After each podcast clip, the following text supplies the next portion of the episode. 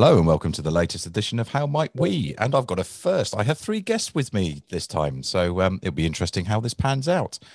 The title, the title for this podcast is How Might We Go Back to the Future with Leadership? So with me today is Oakland McCulloch, Jeff Hudson Searle, and Douglas Lines. So, gentlemen, in no particular order, who would like to go first and introduce themselves to the lovely listeners? Well, I'm retired Lieutenant Colonel McCulloch. I'm uh, over here in America, so across the pond there, as you guys would say. Did 23 years in the Army, retired a Lieutenant Colonel, have got about 40 years of leadership experience one way or another. And recently wrote a book, Your Leadership Legacy, Becoming the Leader You Were Meant to Be. And, and I'm out on the speaking and speaking tours doing some speaking. But but excited to be here with with all three of you and uh, looking forward to talking about leadership. Okay, lovely. Thank you very much. And oh, we'll go international then. So, Douglas, you want to go next as our next international guest? Thank you, Scott. As you can hear from my accent, um, clearly South African, living in, in the UK, educated in the US, and actually have a German driver's license. I think that confuses most. But um, really great to be here uh, and, and, with you guys today. Uh, a, a, conversation and a topic that I'm enormously passionate about. Equally like Oak, I have in excess of 20 years experience uh, leading uh, businesses and teams. have learned uh, the good, the bad, and the ugly along the way. But I really believe that uh, with great leadership, there's great opportunities for for the world that we live in, and certainly going forward. And it's that positivity that each and every one of us can bring in our lives, not only in professional, you know, corporate life, but equally in our personal lives and our community. So really looking forward to the conversation. Scott, thank you. You're welcome. Thank you. And Jeff. Thank you, Scott. It's a pleasure to be here. And also a, a, great pleasure to be here with both Douglas and Oak. I'm, I'm really looking forward to this conversation. My name is Jeff Hudson Searle. I'm a 30 year executive serial business advisor for growth phase uh, companies, C suite executive, private and publicly listed companies, both CEO, CMO, and CCO. I've been an NXD for the last 13 years, mainly um, on and around regulation, technology, and internet security. And I'm an author and thought leader of uh, my sixth book, which will be out 2022, which is called The Trust Paradigm. And as I said before, I do have a little bit of an exclaimer. Everything that that I, I will be uh, discussing today with, with both Oak and Douglas, I, I must uh, make clear that these are my personal preferences and they are not of the preferences of any of the companies that I represent. Okay, thank you very much. See, I only represent my one company, so I never have to put that disclaimer in. This is me. I am. it's just the way it is. It makes life so much more simple. So much more simple. Okay, guys. So we, we had a chat before we came uh, live on air, and when we were talking about the title it was, and we said we go back to the future, but back to the, back to the future for leadership. So, Oak, I'll go to you. Why do you think? Well, what was it about that title that you liked, and sort of what it was suggesting? Yeah, so I think that we have gotten away from producing leaders who understand what it, their job is, and it's not about them. I think we got to get back to putting producing servant leaders who who understand that it's about the organization, it's about the people who work for that organization, and if they put the focus on that, then the organization will will do well and they'll get their benefits in the end anyway but if if you're becoming leaders, and I think at least here in America, we are producing leaders at all levels in all professions, politicians, businessmen, military. We're producing leaders who have forgotten why they are leaders. And it's not about their title. It's not about the power that they get. It's not about the money they make. If that's why you're picking to be a leader, then go do something else because you're going to be a horrible leader, as we see in the world right now if you want to be a good leader, you got to we got to get back to if we want things to get better in this world, we got to get back to producing leaders who understand that it's not about them, it's about the organization and the people. Okay, lovely. Thank you, Douglas. Would you like to come in on that? Yeah, I think first of all, I, you know, I'm a firm believer that um, we live in a, an environment of of contextual change that's happening at a rate we cannot even begin to imagine. And so, this matter of contextual leadership is really profound for me. And I think coupled with that is I do not believe that the past is necessarily the proxy of, of the future of leadership. I think there's aspects where we want to take the best from the past, but be enormously curious about the future. And and and, and I challenge leaders in, every society, in every level of an organization, to really continue their journey of personal reimagination because I don't think leadership is static anymore. And, and coupled with an enormous amount of curiosity uh, about the world that we're living in. So, yeah, enormously um, passionate in terms of, of, of, of going from that past world and the, the great learnings that Oak spoke of, use those, don't lose them, but bring new ones that complement and enhance this ever-changing context we're operating in. So don't don't throw the bathwater out with the baby type thing. So absolutely right. Let's learn from the past and then say, okay, but the, when we learned leaders in the past, it was principles, but application was going to change because the world is changing at a pace. Never, I love the curiosity aspect. I do think that we under under milk or under egg really the value of curiosity in what we do because I think curiosity is the path to finding new ways of working working out what's working, what's not working, doing this. But I think curiosity with care. Absolutely. Yeah, so it's not about challenging. Jeff, would you like to come in on anything that was mentioned? Yeah, look, I, I can't disagree, you know, with my colleagues whatsoever. I think we do need to get back into Back to the Future and more importantly, the time machine on a few issues. I'd like to I'd like to talk about some of those issues. You know, we talked about principles, we've talked about, you know, accountability. I mean, if we go back in history, you know, leadership was more passionate 20 years ago, right? You know, you got a CEO at the top of the tree with his people or her people. And you had a lot more passion. You had a lot more care. You you had value a valued system okay, in the organization, which which we we're not seeing too much today. And as Douglas quite touched on, you know, we're we're in an ever-rating change of pace. Change is constant. This is not a cycle or an event that we're describing right now. It, this is constant, right? And that's changing people's human behaviors. But unless we get back to some basic principles, you know, around leadership, and then you can get you can you can actually get hold of any made piece of research, whether it's Duke's University University, Duke University, whether it's PwC, whether it's McKinsey, that tell you uh, that we are failing in leadership. Okay, we're failing because we've got an, there are many factors that that go around that. I mean, most of the discussion points that we're hearing right now is the CEO can't do it on his or her own. That we need multiple CEOs in an organization to actually affect true change that can actually be applied to the, to a business that can actually drive growth and performance. Number one. Uh, number two is you know, you talked, um, Douglas talked a little bit about care. Well, look, I'm a great believer of that. I mean, we've got to start listening more. Uh, we've got to have, we've got to be more empathetic. We've got to start understanding more. But we're not seeing that. We did have that 20 years ago. We had that in leadership 20 years ago because that was the mantra. The mantra is, you know, you work for a company and you're not leaving after 12 months. You're not leaving after because of the great resign. You're you are a part of this organization and you're going to work with this organization and you're going to get promoted and eventually you're going to get your gold watch after so many years and you'll retire and have a nice life. Now, you're lucky if you have three years in a in a, C-suite executive within an organization, and then suddenly you got change. In fact, I've seen it in some of the large corporates where they're changing divisional leadership every nine months. Well, how do you expect to make executional change and, and performance and, and work on things like KPIs and, and actually deliver growth if you've got a constant change in leadership and then with it a constant change in people. So I think there is an awful lot here that we needed to unpack. But I think fundamentally there are some major flaws over over human behavior here. Human behavior in leadership as well. And it, and leadership's ability to actually be accountable and actually execute. Okay, so accountability and execution, because a lot of times you see all the stuff as it's, it's easy in the news now. Is every time you sort of pick up, I was going to say pick up a newspaper who does that, or see the newspaper online, whatever we do now, is about this has happened, uh, this has happened, this is an apology from this company for this, an apology from a company for that behaviour, and things that they've done. They just seem to be constantly coming. And some of the defence is that the senior management team said, "I didn't know, I didn't know this was happening in my business." There is that side, but the other side that I touched on was passion. Where is the passion that we had? You know, in entrepreneurs, you know, you see passion because, you know, they will live and breathe their business. In corporate, there are very few people that I can think of where I can see, I see sheer tenacity, sheer determination, sheer passion. Passion not just for the business, passion for their people. Culture, yeah, culture, I, I, surely.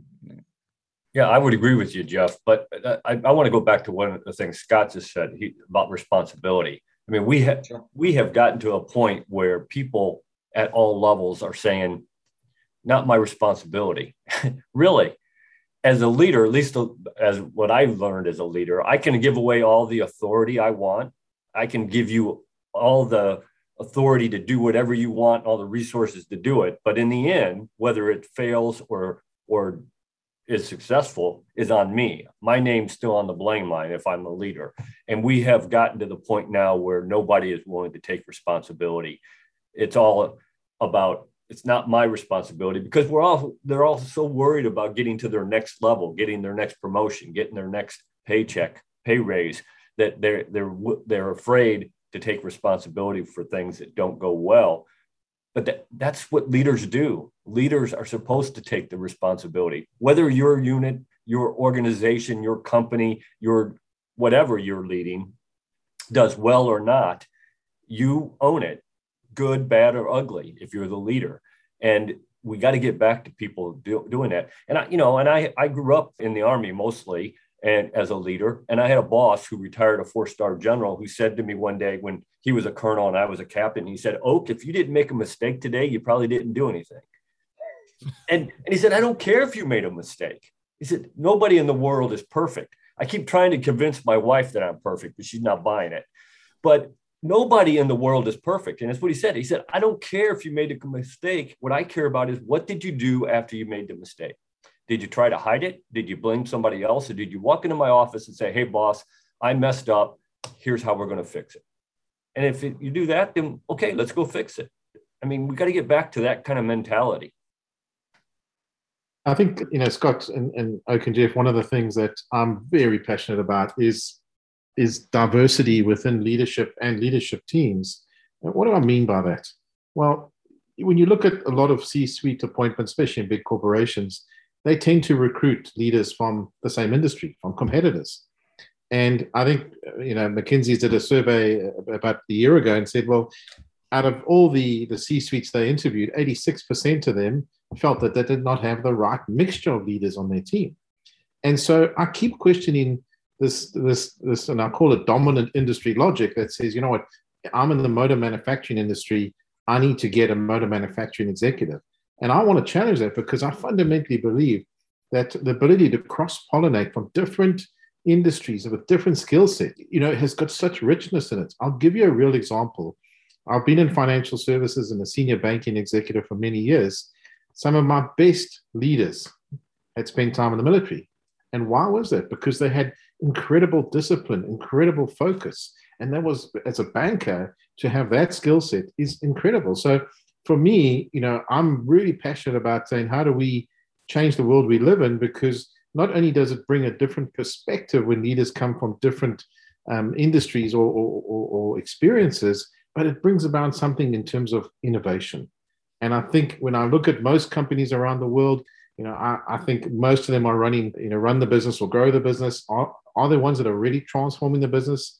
You know, I was reading an article today about the best decision that Steve Jobs ever made in Apple the best decision Steve Jobs made was he actually said, I'm going to kill the iPod. I'm not going to kill it because I'm going to launch the iPhone.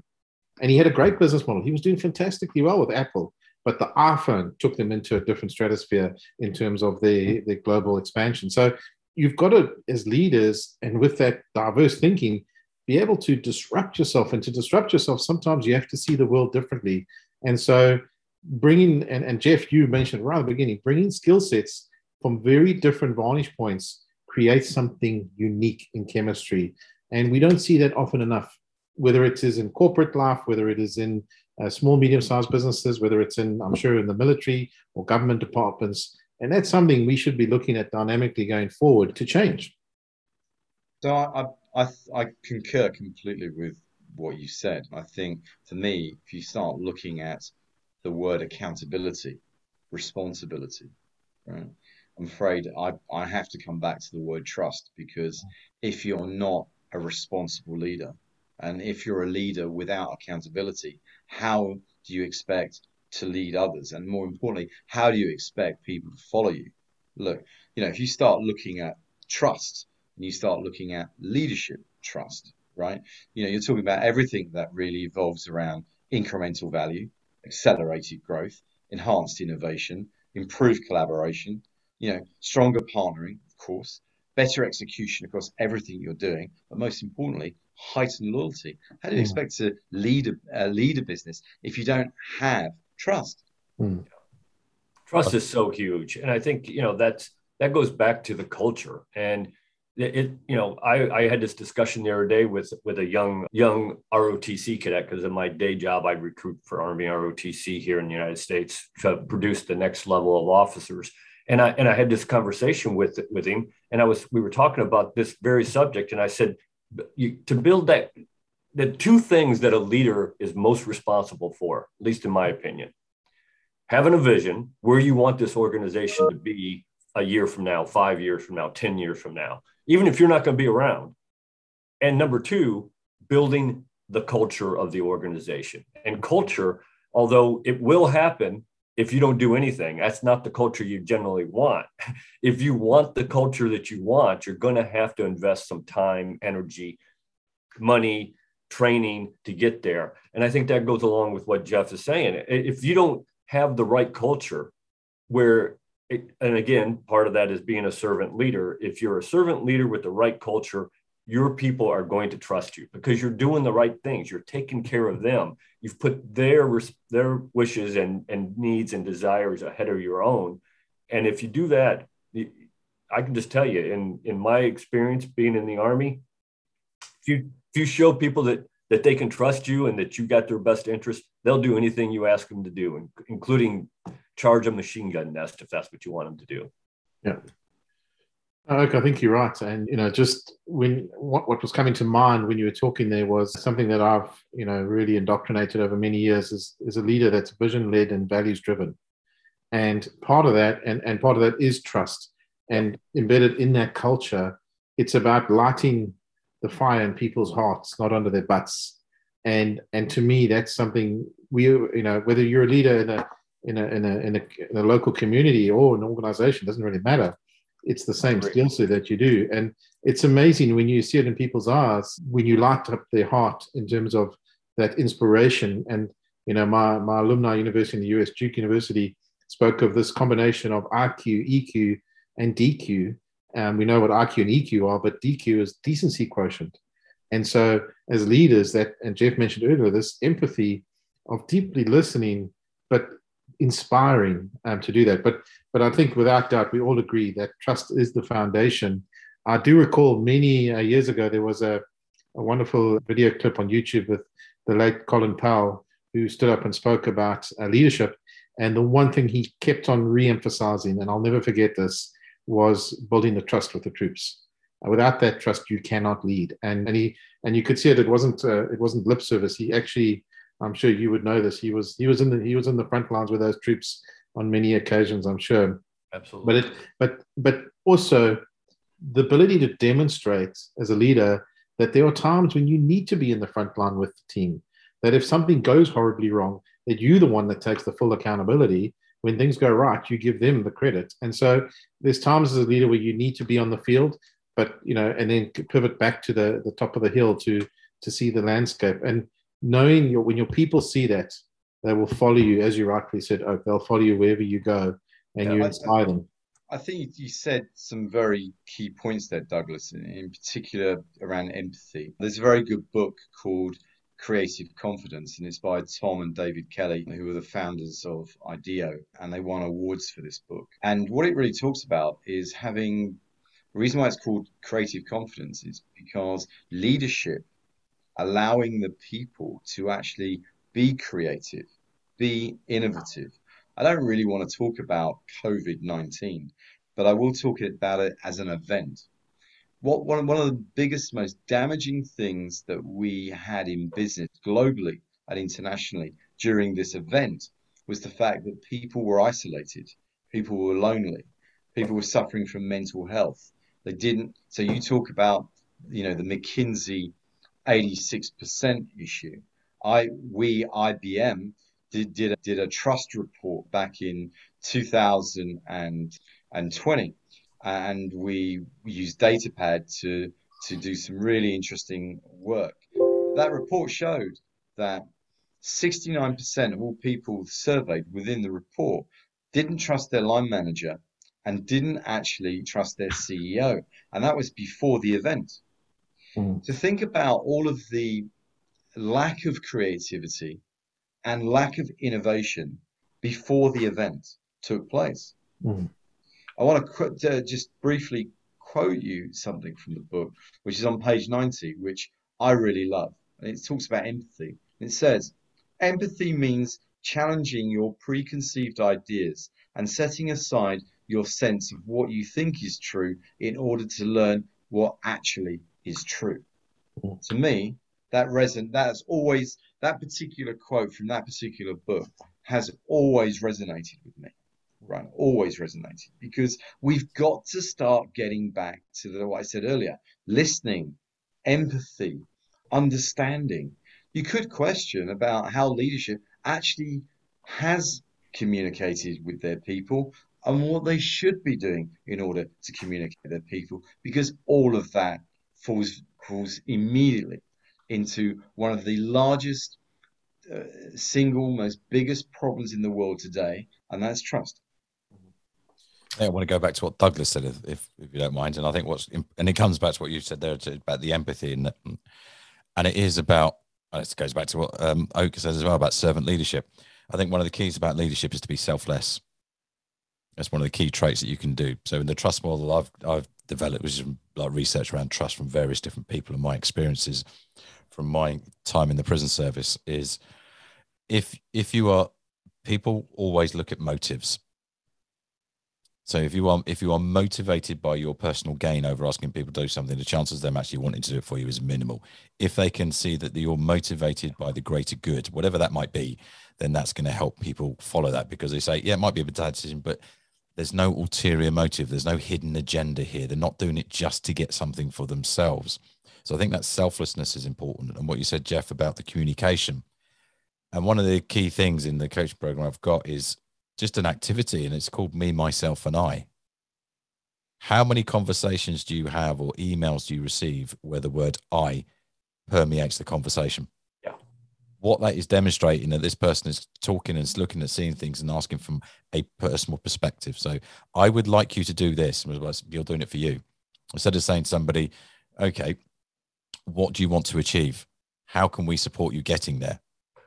What skills do we can we help you develop? And out of what we've got, what could I delegate you that's going to help you? Rather than that, we're a bit busy, I've got this job, I would like you to do that. That whole conversation piece in how we actually approach and communicate says to somebody, I'm trying to do it to help you, or I'm doing it to help me. And I think if we really look, so the emails you get, the in the email conversations and read how many times are you asking people to do something to help you? And it goes totally against that self so it becomes it becomes self-focused rather than other focus i think is one of the key. That and emotions the emotional connection i think are the two biggest drivers for trust and we concentrate on the other ones which is our capabilities our credibility and our believability because they're easy you can put your things up on the wall you can go to university you can get your degrees you can do this and do that and, and it comes back to what you were saying douglas about I can work for you because I've demonstrated I can I've done this in an industry similar to yours, so I can slip in and do that, and it's just going to be easy. So there's there's no. I think in some ways those decisions are driven by fear, fear of not taking a risk. But you've got Edward de Bono, who's sure. sadly passed away a couple of years ago. He went to he was in a, he went to a conversation in I think he was involved in a conference with, with someone like Shell, and he asked a question like a beginner. Increase productivity in their wells and I think it was something like 300% by just asking one question because he didn't work in the industry. So he was curious and said, Why'd you do that? Can we do it this way? And somebody says, Never thought of that. Hang on a minute. Yes, we can. Let's let's try it. Let's experiment it. 300 I think it was something like 300% increase in productivity per well. From that, be willing to ask questions like a beginner. I, I absolutely agree. And, and I always emphasize that leadership is leadership. It doesn't matter where you learned it, doesn't matter where you practiced it. If you're a leader, you can lead any organization. Now, there's a learning curve. I got it. You do got to learn some things, whatever. But but uh, as Douglas says, I, I'm a firm believer that you can take people from outside and bring them in. And not, not only are you now using their unique experience and knowledge, but they're looking at it from a different different setup through a set of eyes that that don't know exactly what should be happening. So they like you're saying, Scott, they they, they can ask those simple questions because they don't know. And you know, one of the things that I'm I believe in as a leader that I always do is when I first take over an organization, I just go out and start walking around talking to people and start asking those questions. So what what is it you do? Why do you do it that way? Have we always done it that way? Or is there a better way that you can think of that we can do it that might make your job easier? If you start asking those questions, you get a couple things happen. Number one, the people in your organization say, Hey, the boss came down and actually asked me some questions. He may actually care about what I think about. Number two, they start feeling like they're a valued member of the organization. And number three is that you might hit that, like you're saying, Scott, you might hit that one question that then changes the way we do everything in that organization because there may be a better way to do it. Because the problem that we have in our organizations is the same problem we have in uh, us as people. Organizations have a mental have a mental memory just like people do. And we do things because we've always done them that way. I hate that term. If anybody ever tells me when i ask them why do you do it that way? and they tell me because that's the way we've always done them done it i just want to reach out and just choke them what what a horrible answer. Tell me that that's the way we've always done it because it works or that we've tried other things and this is the best way we've come up with. I got that. But just telling me that that's the way we've always done it don't waste my time that i don't want to hear that that's just being lazy because that's the way we've always done it so if you bring in new eyes new people not afraid to take chances take a risk you know as as rommel said you know who's one of my heroes field marshal rommel he said you got to know the difference between a risk and a gamble a risk you can recover from if it doesn't work. A gamble, you're done. So, you know, you got to know that difference. But if we got to take, be willing to take those risks so that we can bring in that fresh blood, those fresh eyes, ask those good questions, like Scott said. And if we do that, then, then along with building the trust and the culture and taking care of people, then I think, you know, we're, we're, we are doing the right things at that point and the sky is the limit in what we can do. I think there's another point here, and, and, at the beginning, Douglas talked about the pace of change, and and as I said, I think change is constant now. You know, it's it's it's constant, which also then states that leadership needs a reinvention. Okay, uh, and one of the things that that command and control that we used to have in leadership is over. Those days are over. They're long gone. And I think that culture, which uh, Oak talks about, is incredibly important because when we start talking about culture, we've got to start thinking inclusion.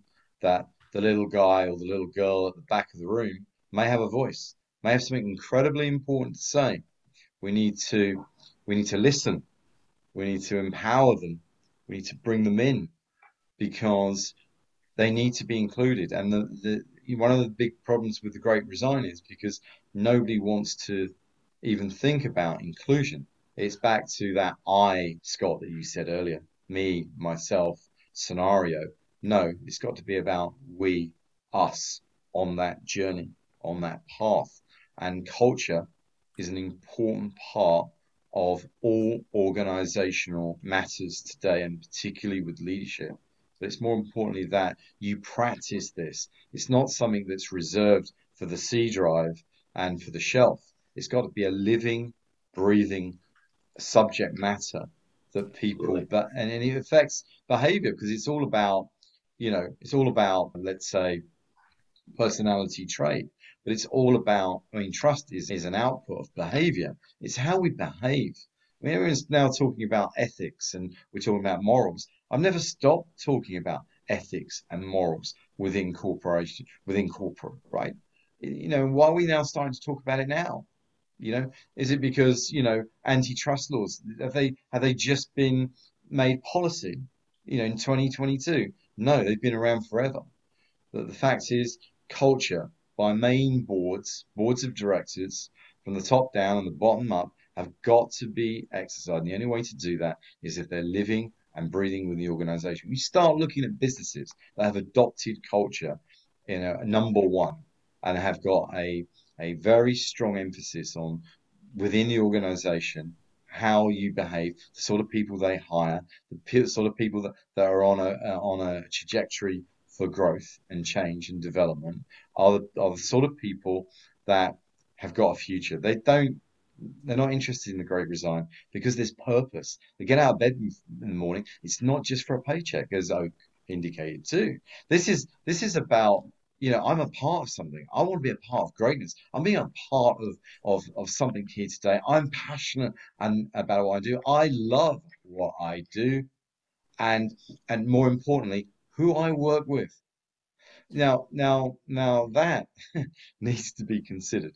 And I think, you know, like I said, leadership, I said earlier, leadership is becoming impossible for some.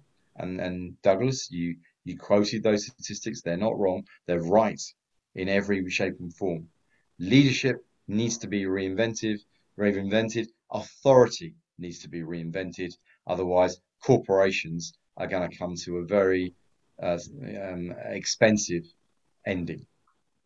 Jeff, I think um, as you were talking there, mean, it came to mind, and you know, I think all of us in our journey so far in life, we we've come across good leaders, great leaders, um, poor leaders, and I've always seen uh, a common trait in a great leader as having the combination of intelligence but wisdom.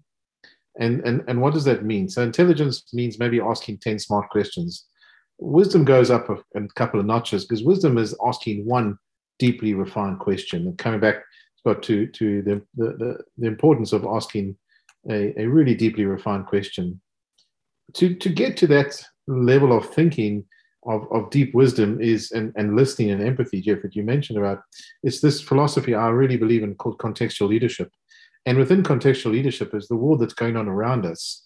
But within that is I find that great leaders have superb self awareness.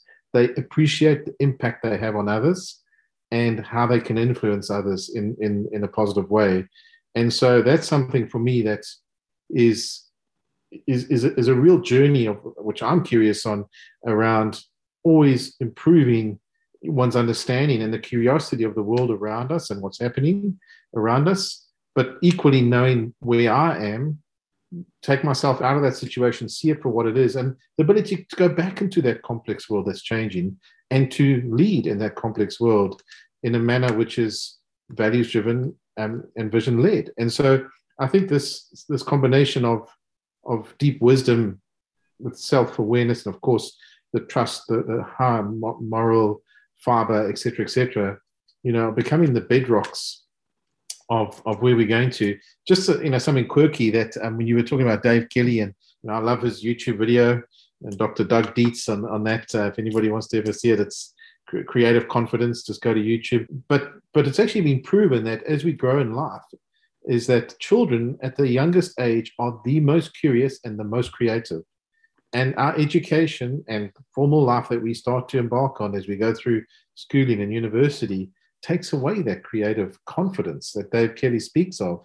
And so it's somehow you've got to get that territory back to, to think like a five year old and be curious like a five year old and ask a, a, a, really ridiculous question that nobody's asking. Because I can tell you now, Elon Musk does it.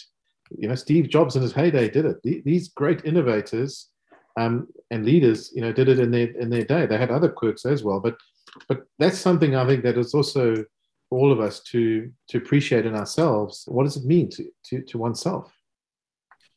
Can i pick up on a couple of points there?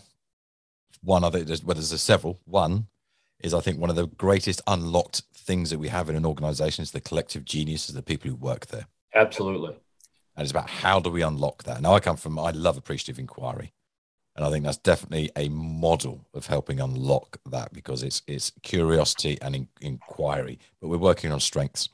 Mm-hmm. What are we good at? What's valuable? How can we contribute? And so those types of things. So they, again, it's asking questions that are generative, not negative in their content. So they're, they're designed to create generative thinking and, and, and generate solutions.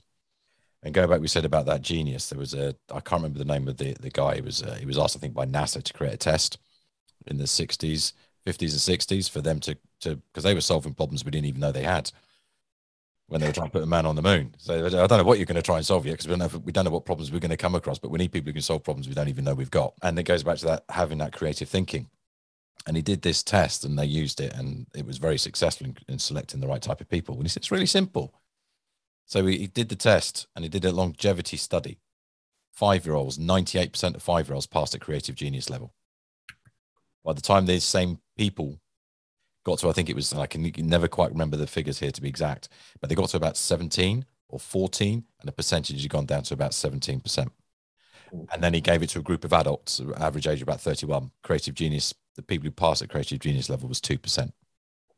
And I think it goes back to what you say, Douglas, and what you're saying, Oak, about that that that learned memory and the learned way of doing stuff. And we have people from the same industry because it creates it creates same type of thinking which doesn't that and we all are creative.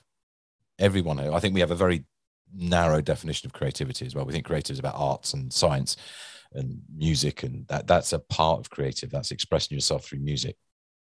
But we are all creative because if you can imagine you can create and we can all imagine I, I, would agree, Scott. And and I, you know, I had a I had a boss who retired a four star general who so obviously way smarter than I am. But he he used to tell me, and it goes goes into getting the ideas out of the people that like like Jeff said, you know, we're not using the entire organization's experience, their knowledge, their creativity. And he always used to tell me, oh, a good idea is a good idea, whether it comes from a private, the lowest ranking person in your organization, or a general. And then he'd say, by the way, a bad idea is a bad idea, whether it comes from a private or a general, the highest ranking person in the organization. And so what he was trying to tell me was use everybody in your organization when you have a chance. And so, you know, one of the things that I, I'm adamant about when I'm in charge of an organization, if I have time, if I got an issue, I've got an idea, I've got something that I'm trying to figure out or come up with a better way to do things, I call all my junior leaders together. And if I have time and the ability, I'll call my entire organization if it's small enough. And I'll say, okay, here's what I'm trying to do. Here's what we're trying to do. Here's the, the problem we as an organization have. Throw me some ideas of how we can fix this, how we can do it better, how we can change it.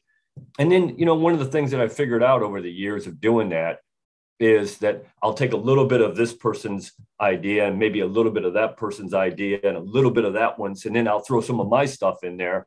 And we actually come up with a good solution. And the, the key to that is that when we do that, it's no longer Colonel McCulloch's solution or Jeff's solution or Douglas's solution. It's our solution. We all got skin in the game now. We all can't help come up with this solution. So let's work really hard to make it work. And I've I've found that over the years, that's the be- that's always worked best for me when when I was in a leadership position to di- to dig into that experience and th- that knowledge of everybody in the organization rather than just use my experience and my knowledge. Look, it's quite interesting because as you were talking there, I was connecting the dots in my mind about what you were you were speaking of there in that innovation example and design thinking. And again, you know, Dave Kelley's the, the king of design thinking. And and and and this whole analogy of empathy, which is a, the beginning stages of design thinking, is empathy mapping, getting everybody's views and perspectives into the room, and then allowing a creative environment and using post-its and Lego and who knows what else to solve a solution together. And it's actually in a way Scott, it's like going back to being a five year old. I've actually been part of an innovation session where at the end of the day, we, we, we actually use Lego to, to present back to the group, you know, what is it that we propose as a new business model in this industry? And I saw executives of 40, 50 years old who hadn't touched Lego in 30 years, you know, couldn't stop with it at the end of the day. And, and it's sometimes you just got to break free of the stigmas and, and, and what's it, what everybody has to be seen to be looked like as leaders. We can you know it's important to show your vulnerability as a leader and and again you know that whole philosophy of the sum of the whole is greater than the sum of the digits you know, is is always so powerful. And and you hit it, you hit it, you hit the nail on the head, Oak, with that analogy.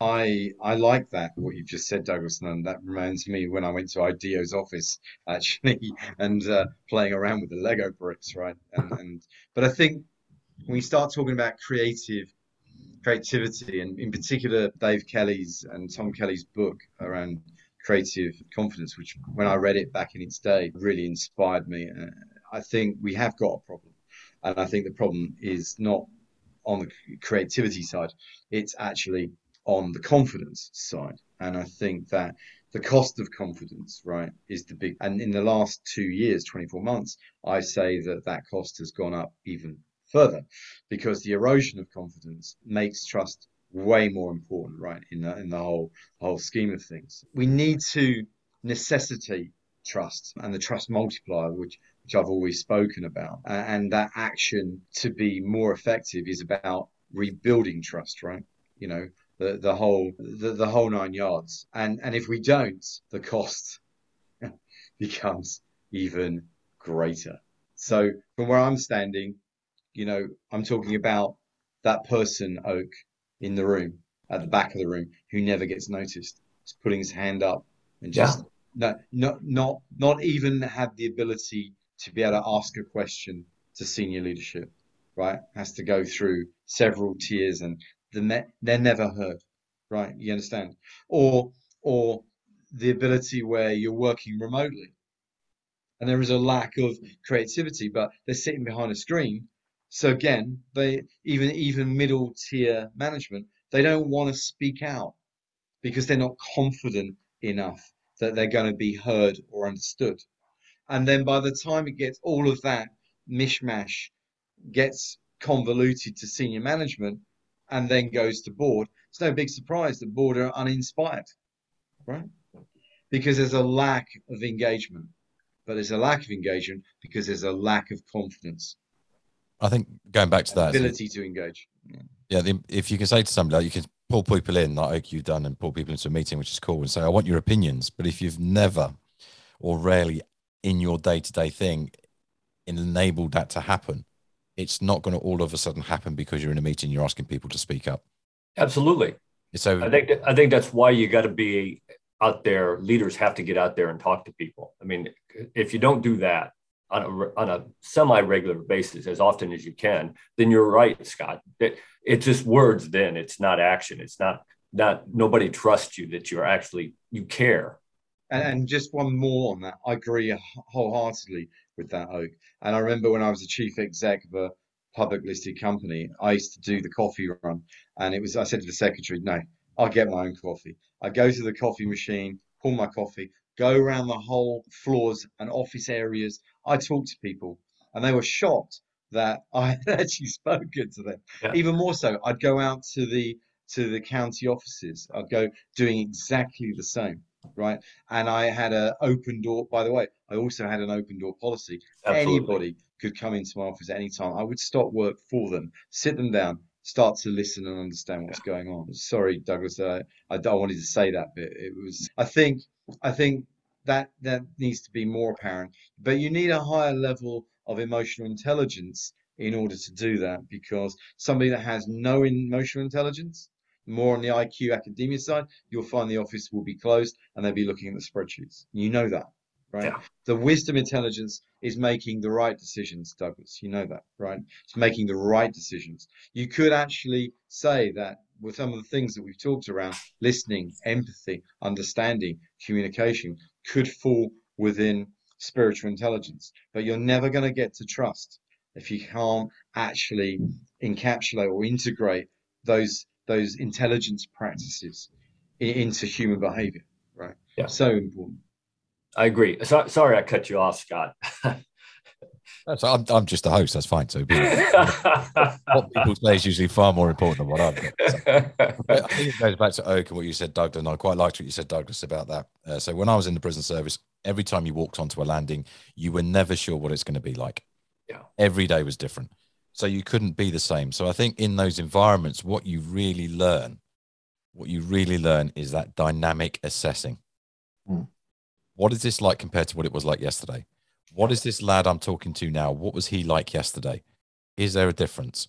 Do I need to alter how and what I'm saying to him to gain that influence over this person so that he can comply with the instructions voluntarily and willingly. As you said, uh, some of the things you do is there's a machine gun post over there, somebody shooting us. Do you mind going and stopping them, please? They've been very naughty. You're asking people to do some real high risk um, situations that are life threatening. So it, again, in the prisons, when you're working that sort of environment, it's not not as high risk as uh, running a machine gun, but like every day was slightly different. Yeah. So I would say I would argue on a, on a day to day basis, your that job is much more difficult than most of us in the military. But anyway. but not probably not. They, we do have some programs over here with the prisoners. Most of it would be us drinking tea, having a chat, and somebody walking in every now and again. The reality of it is it's completely different to what people say. But yes, you walk in, you're on a land, there's 70 people, you're unlocking them, um, and yeah. you're coming, coming allowed to go and get your breakfast, go and get your dinner, whatever it is, go to work. And you've got somebody who's day one into a life sentence, and you've got somebody who's in day 15 of a 30 day sentence next to each other. So you can't be the same with those two people to get that compliance and to get that. And they've got to, it is about that calibration. I call it calibration. Mm. Can we calibrate in the moment with what we're trying to achieve? Where are we? And then being able to read what am I doing now? And are these actions helping me or hindering this event? And what do I need to do different to create a different outcome? So it really is being quite attuned to looking at this person. Are they reacting the way I expected to? If not, why not? Because they normally do. Okay, maybe they might have had some, uh, and we didn't know because you haven't been offered one. Maybe he's been told his mum's just died or something. He's been refused access to. He wasn't allowed to go to the funeral, and then you're in the morning. Morning, and he's he's not in the morning. Is he? He's not having a good day. Mm. So you've got to really quickly sort of do that analysis and that sort of live dynamic assessing of that situation, and then I'm in it. What influence am I creating in this situation? Am I helping or hindering? And I think that goes back to what you were saying, Douglas, having that that real intuition and that that fine awareness of impact. And if you go into supermarkets or shopping malls, you can see where generally we don't have it because what we do is get focused on what we want, our targets. Like I want to go and get the the the, the milk, or I'm going to go get the, the the meat or the food I want, and we just go towards where we're going and we force other people to get out of our way because we're not aware of what they're trying to do in that environment. Just watch people in a supermarket and see how enclosed in our little environments we are. And we don't really look at the potential impact of our actions. And I think sometimes that's the same with us when we're in work and we're leading people.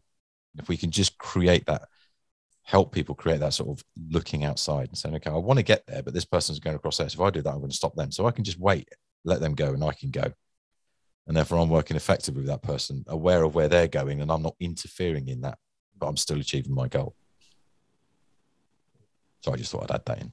Scott, just I want to ask you a question if you don't mind. We'll reverse the roles here. Let's let's make it uh, fun. I would think also in that environment, which is enormously complex. Probably, uh, I agree with Oak. It's, it's probably a lot more complex than than what most people face and most leaders face. Is the importance of of composure and not reacting too quickly. And because sometimes human beings and as leaders, we we we can you know react quickly, and certainly if your buttons are pushed, if it's a, a, sensitive topic. But you know, one thing that is a great trait in a leader is the ability to have composure, to assess the situation, and then to deal the situation. And I would think that's something that you've developed in that approach. Every morning when you walk in there, is to expect the unexpected, but to compose yourself and then you know go through that process in your mind of how to approach an individual or a community of people. But probably in your case, I would think you even more you, you even more developed than, than most leaders because of just that uh, the complexity of that environment. Yeah, I think it gives you that opportunity to really, and it, and the thing goes back to what we're all saying about that self awareness and to be a good leader, because there are people in that position who wouldn't be flexible who didn't react, who didn't stop, maybe not aware of that awareness and the impact. So the environment gives you the opportunity to raise your level of awareness, to raise those skills, but it's still whether you choose to or have the capacity mm-hmm. and the curiosity to actually to develop and adapt within it. I still think it's a personal choice. There is the option, and I've seen people who worked in prisons and they were they were that's it, the rules on, and there's there's no flexibility with them at all.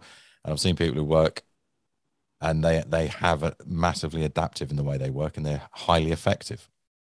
So I think the the, the environment provides the opportunity. It's down to the individual's capabilities, capacities, and willingness to whether to take that on board and to then uh, develop on that, which comes back to what you're saying about being that, and I think Jeff as well, that high heightened level of awareness and wisdom, mm-hmm. then do and then sort of develop from that. A heightened level of of wisdom for sure, right? But it's also you you know you're not going to get to loyalty with others unless you provide inclusion. No, and I, I found the most effective way when I was working with prisoners is to say, get them on your board in the journey. Because it's not about me telling them what to do. Because you've got rules, you've got regulations. You can tell them, you can tell them all day if you wanted to, and it's fine. You would probably get a level of compliance, and you do get a level of compliance. But really, the British, the British legal system, our whole judicial system, actually sits on that concept of cooperation. It doesn't sit on a concept of authority and power. It really does sit on cloud because you think about it, you're working on a landing. When I was at Belmarsh, I think we had something like 11 staff and 200 and 300 prisoners, 250 prisoners and 11 staff. And we get you got gates, you got processes, you got procedures. Don't have guns. We don't hold guns. All we had was when I first started, we had a we had a wooden stick. Just for the record, I mean Douglas and Oak probably are not aware of uh, Belmarsh do you want to explain what Belmarsh is? Because it's a very high security prison. It's unusual in a high security prison because it also does what we call local stuff as well. So there's about, I think from memory, is about eight high security prisons. So they they hold the high risk. So there's special units within all of them that are designed to do that. And so Belmarsh is one of them, based in southwest southwest London, Woolwich near Woolwich Arsenal. So I, I worked there for a few years, which was interesting. But I also found that working with, because I've also worked with every category of prisoner that exists in the UK. So people on drug rehab, people on short term programs, people on long. And I think that's where I learned collaboration as well, working on a wing where we had people who were on really long term drug rehab programs because their stories were horrific. These people had serious, serious uh, drug habits. And we worked in partnership with the prisoners on that unit. The charity that was running the program and us as the prison staff. And we had to find a way as how we could sit down and collaborate and cooperate to make that unit work for them. If we went through the normal processes and say that and, and stuff, so yes, we had discipline, yes, we had to do that, but we had to look at ways of applying it in a way that would still reach what we were meant to be doing, i.e., rules and regs, but also help support them rehabbing and finding. So it was massively uh, working with multiple stakeholders and collaborating on finding ways forward, which is really interesting as well. And I would argue that you know we go back to trust.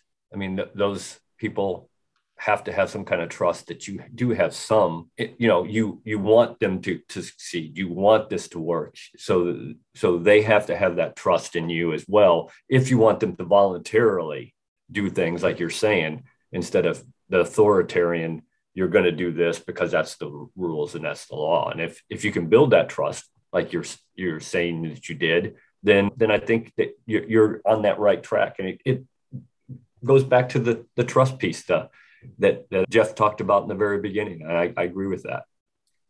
Yeah, I think trust is the basis of it all. So if working with different stakeholders, and, they, and if you can get an agreement, you're coming from something from a different angle. Goes back to what you were talking about, Jeff. And you've got to trust what people are doing, but you've got to go into that collaboration with that empathy to say, I've got to understand where you're coming from, and you need to understand where I'm coming from, and how can we work together to get that common goal. That's right. We need to understand what the common goal is and have that language about purpose Okay. Now I don't. I can't bring everything. I've got lots of stuff I've got to bring into this. It's got to work. That I'm. There's rules and regs I've got to follow. There's stuff you have to follow, and they're not mutually exclusive and they don't combat each other. So how can we get those to work together in a way that makes sense? So you could. You could. That's a great Lego activity, by the way. Mm. You can go. These are my rules and regs in Lego. There's your rules and regs in Lego. That's how we can put these Lego pieces together and create this thing that we're trying to do. And I think that was that was really interesting sort of 18 months or two years, uh, 18 months, I think I worked in that unit, 18 months of my career. Really interesting. And it, it sort of, as I say, a lot of what you were talking about, different people, different perspectives. being open with each other, empathy, sharing what you could, giving parts of yourself to get parts back as well. So as a leader, it's not just about the business and transactions; it's about that emotional connection. So you've got to be willing to give something of yourself to get something back. Got to be. You're a person. The people you're working are people.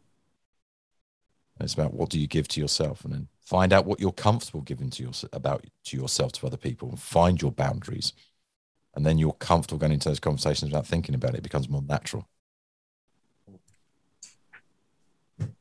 Yeah, I agree. I guess I got a final thought, which for me, there are an awful lot of risks at the moment right? And but the risk has always been around forever. I think leadership is not saved just for business. I think I like to talk about leadership at home. I like to talk about leadership in business. I like to think about leadership in life. And I think that with all of that said, I think we are responding strategically to a very interesting phase of life at this moment, which needs as we said earlier, Douglas, it needs a high degree of creativity, I think, authenticity, I think, openness, right? But more importantly, a willingness, right? So that willingness to look beyond the obvious in addressing the issues and the threats.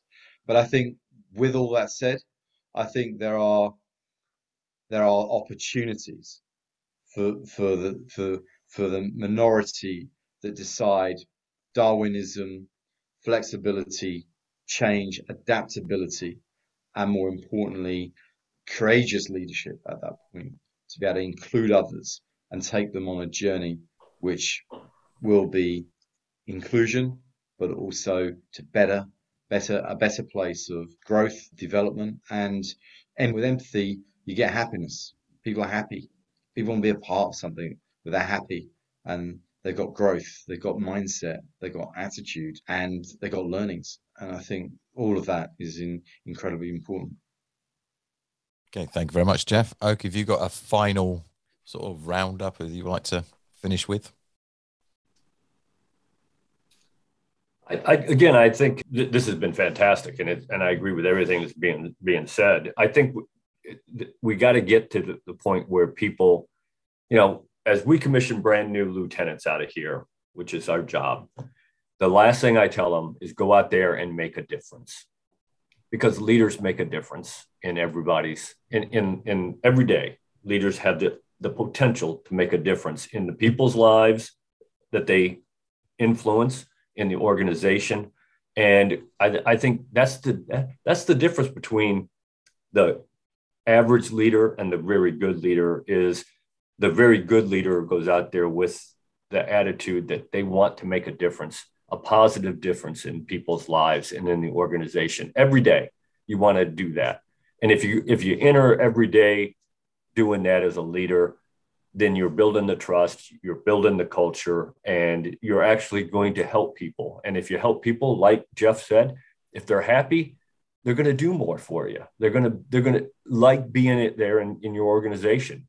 And and it just goes back to that because this is a privilege being a leader is a privilege and, and i think some leaders have forgotten that that it is a privilege that you get to lead other people and so you should make it an effort to make a difference in those people's lives a positive difference every day hey, thank you very much oak douglas Yes, good. I think first of all, thanks to to yourself and Oak and Jeff for a wonderful and, and really um, thought provoking conversation. I actually just want to continue where Oak left off and and really to say that I think each and every person in the world during the last two years, I'm sure, and I speak for myself, but I'm sure we all in the same space, has deeply reflected on your life. What makes you happy? What doesn't make you happy?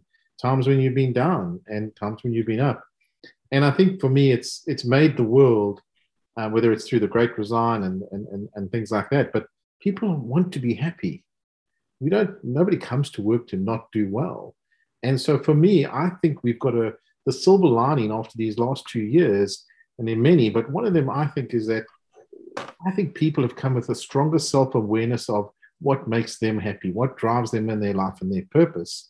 And the opportunity for leadership to seize this and to really harness that energy that comes with that happiness and to align it. And I would sum, up, sum it up to say is leadership has an opportunity to burn the free fuel of this awareness of deep purpose, on the bedrock of trust and to be happy because that's what we want to be. Thank you. Hey, lovely. Thank you very much. I would just like to say, oh, go on. Sorry, Jeff, you've come off mute. You're going to say, all I would just say, so thank you very much for gents for joining. It has been an absolute honor and a privilege. And the first time I've had three people on. So thank you. So there's me dipping my toe into sort of head talk type territory. So hopefully it was all right. And excuse any mistakes or errors I made on the way. My view on leadership is to, for leadership and trust is two simple questions or two simple things to look at. Trust, you look at the word, is trustworthy. It's not trust, it's trustworthy so my question, and it's what you do every single, interaction you have with people influences that. So my question to leaders when I do some coaching occasions is ask a simple question. What are you going to do today to demonstrate you are worthy of somebody's trust? Yeah. And just to finalize on that, if you have, you find somebody, you know, and I think we should be more caring to others. You know, like Douglas said, people have been through a lot in the last 24 months if you can make one significant change to one person, you've effected positive change, right? And that's surely what leadership is all about, right? With, with their people. But we have to reach out to the people. We have to care for people. We need more care in society. And I mean, look, when people are down, it's not just about making the next paycheck. It's about supporting, loving, and helping people. Okay through all times when when they're in when they're let's celebrate. Let's celebrate when they're having a good time. But when they're down surely we should be there for our colleagues our friends and the people that really matter to us most. And and i think that that's an important role for leadership. Compassion. Compassion. Yeah. It's all there. All right again lovely. Thank you very much and thank you very much. thank much. you everyone. Thank you. Thank you very much for listening. Thanks scott. Appreciate it you're welcome.